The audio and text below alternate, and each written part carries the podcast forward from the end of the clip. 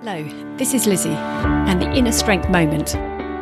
Considering the impact, I often use the analogy of throwing a stone in a shallow river. Whereas the stone hits the water, ripples are sent across the surface that then hit rocks that are peeping out.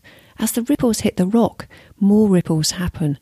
If the rocks were to represent variables and the ripples the impact, what options and choices could you more consciously make so you can take into account all the ripples that are created from your decisions?